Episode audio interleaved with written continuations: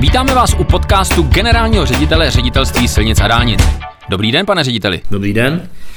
První, úplně první, co musíme zmínit, je vaše zdržení, protože jsme se tady měli sejít už včera, ale práce bylo hodně. Teď jste přijel akorát z D sedm, kde se zahajovala nová stavba. Co to bylo zač a kdy to bude hotové? Zahájili jsme další čtyři kilometry nové stavby dálnice D sedm u Chlumčan, kde teda propojíme už již hotový a realizovaný úsek u Paneckého Týnce, který jsme spouštěli do provozu v loňském roce, v současné době realizovaným úsekem u Loun, který bychom měli spouštět do provozu v příštím roce a v roce dvacet dvacet čtyři propojíme tyto úseky souvislou dálnicí D sedm. Napadá mě, že leckdo by mohl považovat možná až za ironii, že stavíme třeba jenom čtyři a půl kilometru dálnice. Jo? Ne, nedá se to po větších celcích, respektive jaký má smysl těch čtyři a půl kilometru a jak jsou eventuálně velké ty další úseky. A eventuálně třeba je v tom i nějaká stavební výhoda, kterou veřejnost nevidí, právě takhle kratší úseky stavět najednou. E, nejde to paušalizovat, máme delší úseky, kratší úseky, vždycky to je závislé na tom, jak ten daná komunikace prostě je koncipovaná v tom daném území, zda se dá etapizovat. Samozřejmě posledně, když máte dlouhý úsek, tak prostě nějaký problém, který se vám objeví třeba na sto metrech, vám potom de facto zastaví přípravu celého dlouhého úseku. V případě, že ta stavba jde etapizovat a jde napojit na tu současnou komunikaci a převést na ní provoz, tak je lepší prostě to stavět po kratší úsecích, protože jsme schopni potom po těch kratších úsecích postupně ty úseky dálniční spouštět do provozu. Takže je to individuální. Zde stavíme kratší úseky třeba na dálnici D sedm, ale například na dálnici D jedenáct máme dlouhé dvacetikilometrové úseky, které jsou v současné době v přípravě, takže není to jakoby paušální postup, je to vždycky potřeba přizpůsobit tomu aktuálnímu stavu a, a možnosti dané komunikace a její napojení na tu stávající silniční síť. Teď se pojďme posunout na jinou dálnici a do jiné situace, do sakramentsky jiné situace, protože včera, respektive předevčírem, rozhodl nejvyšší správní soud o tom, že nám vlastně odebral nebo zrušil stavební povolení na dálnici D čtyřicet osm u Frýdku-Místku. Přitom na té dálnici, jak jsem si včera nechal vyčíslit, je proinvestováno na těch dvou etapách už celkem tři miliardy korun.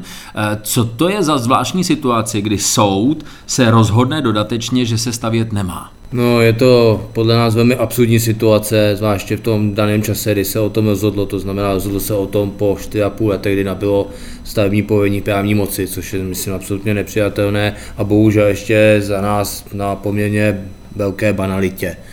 Na tom, že bohužel jako v rámci stanovisek krajské hygienické stanice posléze ministerstva zdravotnictví nebyla daná lhůta pro změření hluku v rámci zkušebního provozu, což prostě standardně děláme prakticky i hned nebo v těch daných termínech po tom spuštění toho zkušebního provozu. Zde chyběla hluta tříletá, kterou bylo prosazováno nebo, nebo namítáno ze strany Sdružení Dětí země. A na základě tohoto bylo nejvyšším správním soudem to právní moc stavebního povolení zrušena. To znamená, je, jestli dovolíte, je, takže, takže nejvyšší správní soud na popud Dětí země nám uh, vytýká, že jsme neměli v těch papírech napsáno něco, co stejně vždycky na každé nové dálnici děláme? Řekl jste to úplně přesně, takhle to je, děláme to, děláme to vždy v té hůtě minimálně do těch dvou let nebo do toho roku, protože bez toho ani bychom změřili hluk a případně neprovedli příslušná e, protihluková opatření, které by z toho měření hluku vycházela, tak nejsme schopni stavbu skolaudovat, to znamená, je to naše povinnost, kterou my dodržujeme, kterou my hlídáme a ta tříletá hluta je za nás absolutně nesmyslná, která prostě nemá jakékoliv opodstatnění, protože naším hlavním cílem je opravdu hnedka po zkušebním provozu ten hluk přeměřit. Ještě bych tomu chtěl podotknout jednu poznámku. Z praxe vychází, že málokdy i z toho měření hluku dochází k tomu, že bychom nějaká protihluková opatření museli následně dodělávat, protože ty hlukové studie, které máme jako podklad pro to stavební povolení, jsou dělané s dostatečnou rezervou tak, aby vycházely ty hluky. To znamená, víceméně je to často formální věc, abychom si ověřili to nastavení ty hlukové studie a tu výstavu těch protihlukových stěn, které se vystaví v rámci realizace stavby v praxi a z devadesát pět procent nám to vychází. Takže si myslíme, že to je opravdu velmi formální záležitost. Všechny ostatní záležitosti byly s nejvyšším správním soudem zamítnuty. Dobře, ale ať se nedostaneme do pozice, že jenom brečíme, že nám někdo prostě zakázal něco, co je absurdní. My jsme tady od toho, aby jsme stavili dálnice, to znamená, co s touhle situací se dá dělat a je nějaká cesta, jak v nějaké rozumné době bez přerušení stavby na dlouho tu stavbu dokončit a dát jí veřejnosti, protože pokud vím, tak Frýdek-Místek a vlastně celý ten severomoravský tranzit se tady na tu trasu těší. Tak než musím jenom upřesnit, že rozsah vlastně toho, co bylo zrušeno, to znamená, co se týče první etapy a výstavby úseku dálnici D padesát šest, tak tam ta stavba je nadále povolená, stavební povolení je v právní moci a tento úsek dostavit můžeme. Zde předpokládáme, že pustíme vozidla na tento úsek už někdy v červnu letošního roku, to znamená zhruba za čtyři měsíce, takže tato problematika se týká pouze té druhé části, ještě ne kompletně celé té stavby, jsou úseky, které budeme moc nadále stavět, protože ty stavební povolení tam byly rozděleny. Tam, kde to stavební povolení teda bylo zrušeno z hlediska jeho právní moci, tak tak v tu chvíli hledáme samozřejmě cesty k tomu, abychom eliminovali veškeré škody, které by to mohlo způsobit, to znamená, budeme zabezpečovat staveniště tak, aby nedocházelo ke škodám.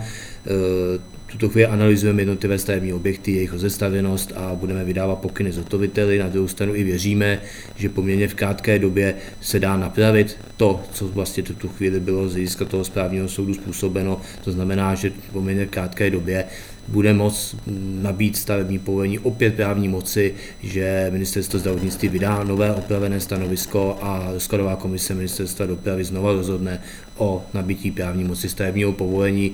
Takže to omezení toho samotného staveniště, ty samotné stavby bude velmi krátké a věřím, že ten termín, který jsme si vytyčili, zprovoznění této stavby do konce letošního roku bude splněn.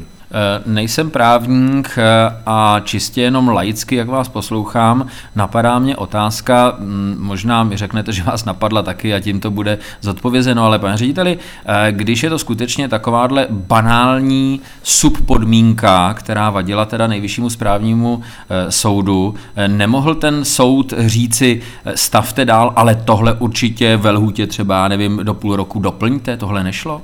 Samozřejmě je otázka, jestli oni mohli také doplnit stavební povolení.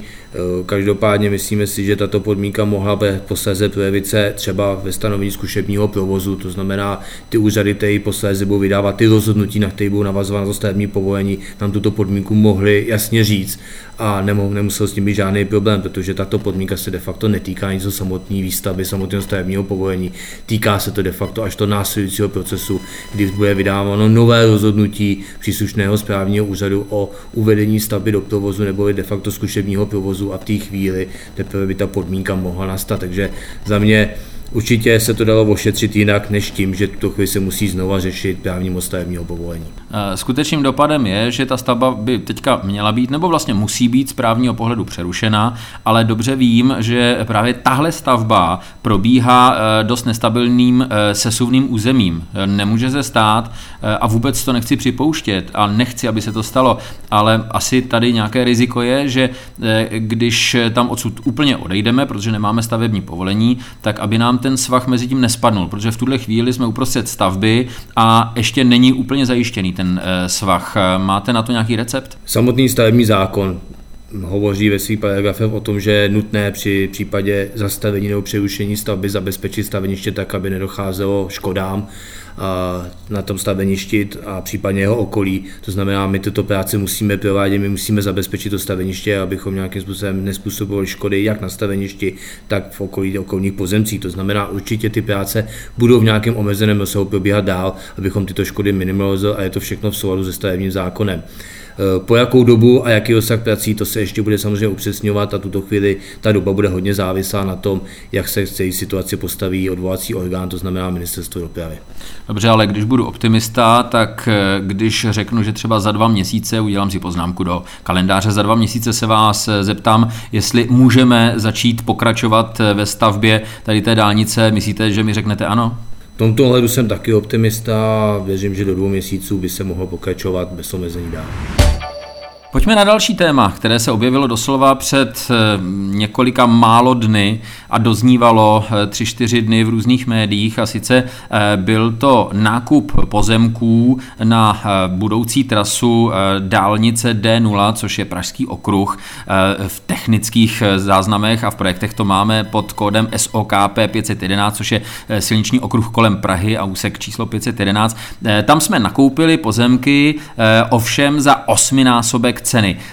To ředitelství silnic a dálnic je takový grant, že nakupuje takhle, nebo se to týká jenom některých majitelů? Pane řediteli, jaké je to stanovisko, jak je to skutečně s, to, s tím osminásobkem ceny, kterou stanoví znalec? Jsem na tu otázku, protože tuto problematiku je potřeba opravdu přesně vysvětlit. Osminásobek ceny, to znamená stanovené znaleckým posudkem ceny obvyklé, je povinnost, že to si silnice dálnic majitelům dává, protože to je zákonná povinnost obsažená v liniovém zákoně. To znamená, není to o tom, že by dokoliv jiný občan nebo dokoliv jiný v republice tento osminásobek nedostal. To znamená, cena stanovená pro výkup pozemku na, na stavbu dopravní infrastruktury je stanovená tak, že se ocení cenou obvyklou příslušný pozemek. V případě, že to je zemědělská půda, tak je to cena obvyklá zemědělské půdy, v případě, že to je stavební pozemek, tak je to cena obvyklá stavebního pozemku, v případě zemědělské půdy se to násobí osminásobkem, v případě stavebního pozemku se to od prvního prvního dva tisíce dvacet jedna stan, násobí jedna celá pětkrát. Takže to jsou, to jsou vlastně stanovený jasná pravidla zákonem, tady tuto chvíli, že to si se nedá nic plně respektuje, respektuje to na všech stavbách, na všech pozemcích a v jednání se všemi majiteli. Takže jenom, aby nevznikla nějaká dezinformace, že to dáváme jenom někomu, kdo si o to poví, nebo komu my jdeme vstříc. To znamená, tohle je prostě zákonný požadavek, který my plně respektujeme. V tomto případě je potřeba zmínit, že ta cena, za kterou jsme vykupovali, cena obvyklá toho zemědělského pozemku byla dvě stě padesát korun za metr čtvereční. Musíme si uvědomit, kde se nacházíme. Nacházíme se v těsné blízkosti Prahy, prakticky v Praze teda, protože se nacházíme v místě Běchovic, Černého mostu, prostě v oblasti, kde pozemky, zemědělské pozemky se kupují daleko ještě za vyšší ceny, teď se pohybují kolikrát kolem čtyři sta až pět set korun za metr čtvereční, kde ta cena obvyklá byla stanovena za těch dvě stě padesát korun, protože se to vycházelo z obvyklých prodejů na území hlavního města Prahy, byla vynásobena osminásobkem a byla vynásobena posléze samozřejmě danou výměrou, která byla potřeba pro stavbu silničního okruhu pět set jedenáct. To dělá tu celkovou sumu, která samozřejmě v tom celkovém součtu vypadá, že je obrovská, ale je to prostě na tomto principu. Zároveň si musíme uvědomit, že stavební pozemky na území Prahy nebo v jejím okolí se v současné době pohybují úplně v jiných cenách, ty se pohybují dokonce v cenách kolem osm až deset tisíc korun za metr čtvereční.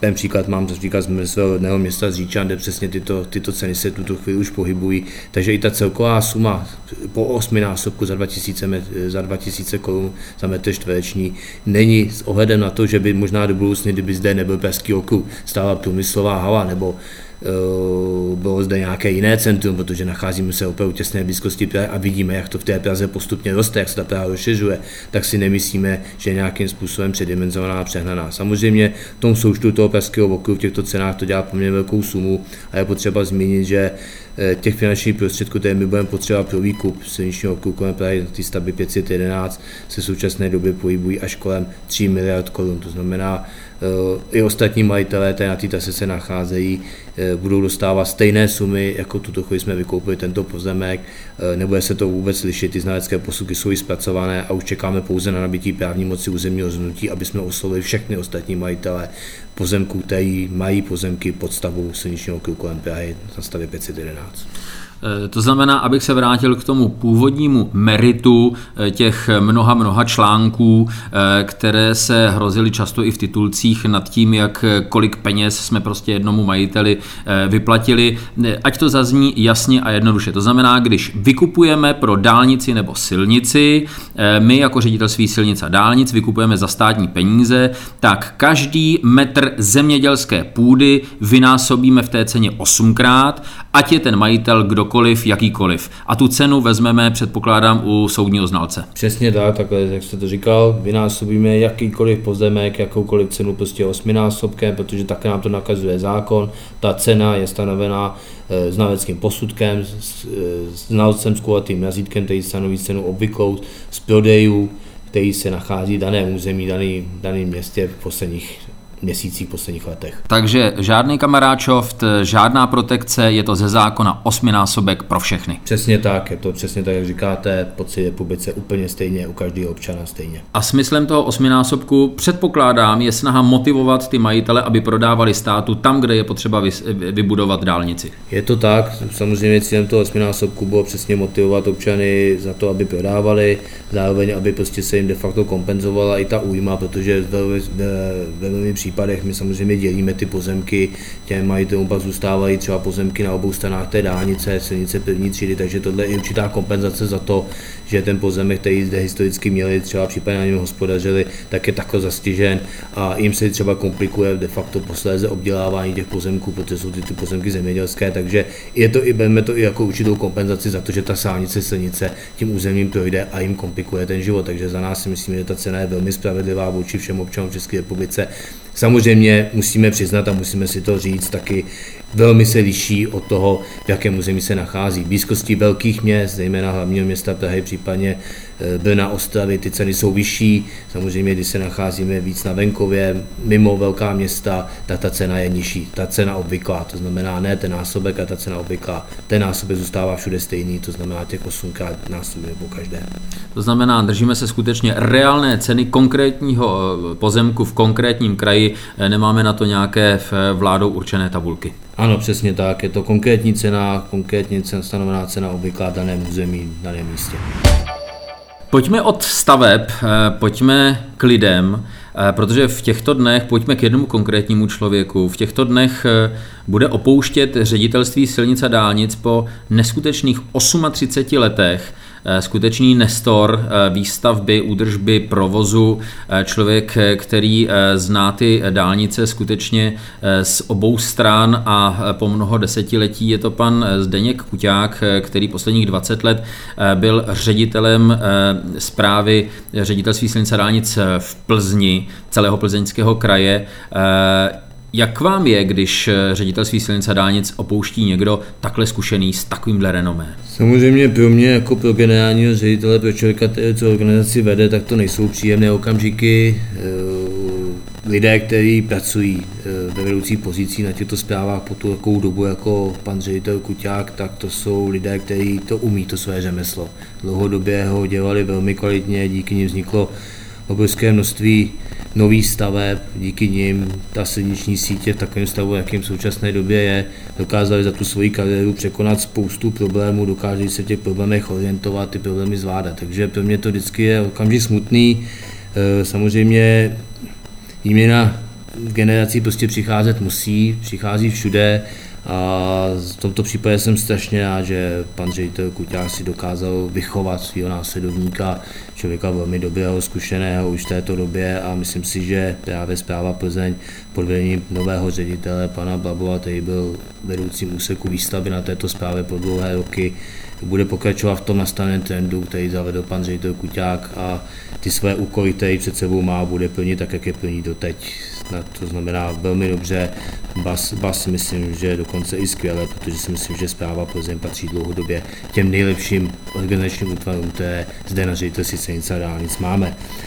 Bohužel nedá se tomu zabránit, čas nezastavíme nikdo, je ke všem spravedlivý, takže nás to nečeká nejen Plzně, ale čeká nás to bohužel postupně i na nějakých dalších zprávách, kde tyto zkušené pardály de facto máme v tuto chvíli dispozici těch vedoucích v svých pozicích, ale já věřím, že právě oni jsou všichni schopní předat i své zkušenosti sem následovníkům, že, že se se výrazně omlazuje v současné době, že jsou zde nové, no, noví lidi, kteří mají obrovskou chuť do práce, kteří dokážou teďka to táhnout i v té moderní době, protože ta doba se samozřejmě zdigitalizuje, zrychluje, potřebujeme na to nové náhledy a je zde řada mladých, velmi šikovných lidí s obrovskou chutí ty stavby posouvat dál a mě to nabíjí optimismem, že to třeba i to transformované ŘSD, který by se měl transformovat za ty dva roky, bude ještě zase o kus dál a že se nám podaří nejen dostavět samozřejmě tu základní dálniční a silniční síť, ale samozřejmě ji udržovat tak, aby veřejnost byla naprosto spokojená